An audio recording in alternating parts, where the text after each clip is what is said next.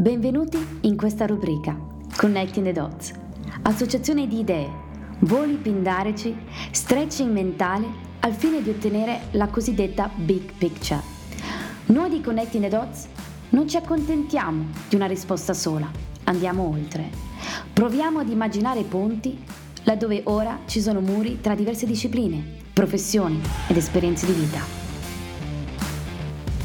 Io sono Federico Ognissanti e ho fatto della sinergia tra discipline diverse uno stile di vita, dagli studi in legge alle lingue, dalle lingue al business in giro per il mondo. Vi accompagnerò in questo percorso tra nuovi modi di pensare, storie e voli pindarici, trovando affinità tra aneddoti, ricerche e tanto altro, in un cocktail esplosivo di idee da bere in un sorso solo. E allora non perdiamo altro tempo, iniziamo questo viaggio. Vorrei incominciare questo quinto episodio parlandovi di un qualcosa che Leonardo da Vinci, Barack Obama ed io abbiamo in comune. Ostia, vi chiederete, la fede vola proprio in alto. Tutto inizia con un gene recessivo, LRRTM1, ritenuto responsabile del, udite udite, mancinismo. Contenti e niente di eclatante. Avrei potuto ereditare gli occhi azzurri da qualche antenato e invece mi è toccata la predilezione per la parte sinistra del mio corpo e la mano perennemente sporca d'inchiostro. Ma oggi non parliamo di me e neppure di quanto sia scomodo usare un apriscatole, le forbici o acquistare una tuta da scherma, neppure se Google Maps vi dicesse che a 500 metri di distanza ci fosse il Leftorium, l'harem per mancini incalliti, il negozio di Ned Flanders, il vicino dei Simpson. Salve Salvini! Una volta essere mancini era ancora più difficile che ai tempi nostri, dal rischio di essere messi a rogo o ritenuti parenti stretti del diavolo, oppure semplicemente si era costretti a usare la mano destra. È la sorte che toccò a tanti della generazione dei nostri genitori e anche a Leonardo da Vinci, che per l'appunto divenne ambidestro. Ma cosa contraddistingue tutte le persone mancine secondo i più recenti studi? Dicono che siamo persone più creative, ma cosa vuol dire? L'attività cerebrale dei mancini è maggiormente preponderante nell'emisfero destro del cervello, che è anche la stessa parte del cervello che si accende, per così dire, quando siamo coinvolti in attività creative. Ergo, si tratta di una semplice correlazione o condizio sine qua non? Oh, adoro il latino. Ma facciamo un passo indietro. Nel 1956 lo psicologo J.P. Guilford Conia questi due termini per distinguere due diversi tipi di attività cognitiva, convergent thinking and divergent thinking, il pensare in maniera convergente e il pensare in maniera divergente. Quest'ultimo sarebbe da alcuni ritenuto una costante tra coloro che hanno la mano sinistra sporca d'inchiostro.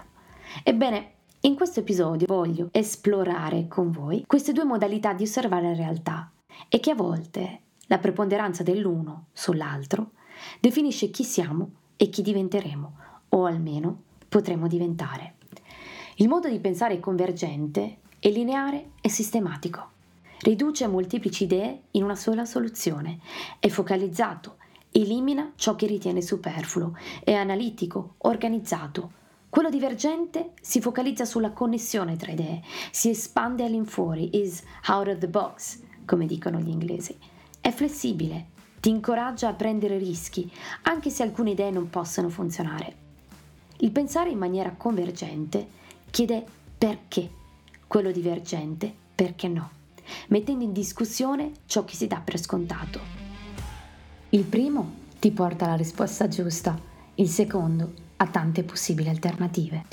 Ebbene, quante volte vi è stato chiesto nel vostro percorso scolastico di dare prova delle vostre doti logiche e mnemoniche, di mettere una X in un quiz a risposte multiple? A me tante. Quanti test universitari vi hanno mai chiesto di esporre una strategia di sopravvivenza in uno scenario immaginario? Io non ne conosco, illuminatemi. Tolte le domande della Jalapas a novelli candidati il Grande Fratello, che cosa ti porteresti in un'isola deserta? Ammettiamolo, non siamo stati ben preparati ad affrontare scenari dove molteplici possono essere le soluzioni e le vie da prendere. Detto diversamente, a scuola il bivio era ed è tra corretto e sbagliato. Ma nella vita di tutti i giorni, quante sono in realtà le variabili da prendere in considerazione? Vuoi per ragioni di valutazione quantitativa, vuoi per ragioni di gattopardiana memoria, bisogna cambiare tutto per non cambiare nulla, ci hanno da sempre scambiati per dei secchi da riempire. Insomma, il povero Plutarco, autore della citazione I giovani non sono fasi da riempire ma fiaccole da accendere, avrebbe ora il viso imbronciato come brontoloni dei puffi e magari un tizione ardente per darci fuoco a tutti. Comunque, tolta la deriva macabra, non voglio certo stigmatizzare un certo modo di ragionare, oggi oltretutto fondamentale per affrontare certe professioni, ma mi chiedo ora quanto tempo ci resti. Quanto tempo ci resta prima che l'intelligenza artificiale prenda il posto di programmatori, trasportatori, addetti al servizio clienti e medici e così via? Che cosa dovremmo insegnare nelle scuole di oggi affinché possano affrontare meglio i prossimi 20, 30, 50 anni? Non sono la prima a farvi una domanda di questo tipo, figuriamoci. Lo stesso Harari, autore di 21 lezioni per il XXI secolo, parafrasando il lavoro di un gruppo di pedagologi, suggerirebbe di lavorare sulle cosiddette 4C: critica, comunicazione, collaborazione e creatività. Numero 1. Critica. La capacità di discernere la veridicità o meno di un'informazione, per esempio. Il mettere in dubbio qualsivoglia dogma, senza cadere nel classico bipolarismo destro-sinistra, nord e sud, complottisti pro-sistema, insomma, ci siamo capiti. Numero 2. Comunicazione. Parlare lo fanno in tanti. Riuscire a farsi ascoltare senza urlare o sbracciare uno scola V, ancora meno. Ma saper comunicare è un'arte, soprattutto se vogliamo uscirne vincitori, senza aver rotto le ossa di qualcuno con la lingua. Nel mondo lavorativo sempre più è richiesta la capacità di saper comunicare, eppure spesso e volentieri certi pezzi da 90 sulla carta sembrano degli elefanti in tutù e fanno terra desolata attorno. Sì, è bravo, però che caratterino. Questi sono spesso i commenti più generosi. Numero 3. Collaborazione. Per chi pensava fosse la C di competizione si sbagliava di grosso. Collaborare ti permette di raggiungere risultati più velocemente. Insomma, i neuroni in gruppo non si sommano, ma si moltiplicano. Numero 4. La creatività. E già, in un mondo che assomiglia ad una partita Jumanji senza aver mai deciso di lanciare i dadi, non siamo noi a stabilire regole del gioco e non abbiamo altra scelta che farci venire una buona idea. Essere creativi nell'affrontare il prossimo futuro non è più una semplice opzione, ma una necessità. E non soltanto essere innovativi nel creare nuovi prodotti, ma nel sapersi reinventare in continuazione. Mai come in questo momento attuale l'esortazione scritta su una pietra del tempio di Apollo ad Adelfi. Conosci te stesso, Gnosi Sauton. L'invito allora era non essere tracotanti. Oggi a non fermarsi alla prima comodità o al primo ostacolo, a non adagiarsi, a non esitare se non avete tutte le risposte in mano, perché credetemi, nessuno le ha e men che meno per voi.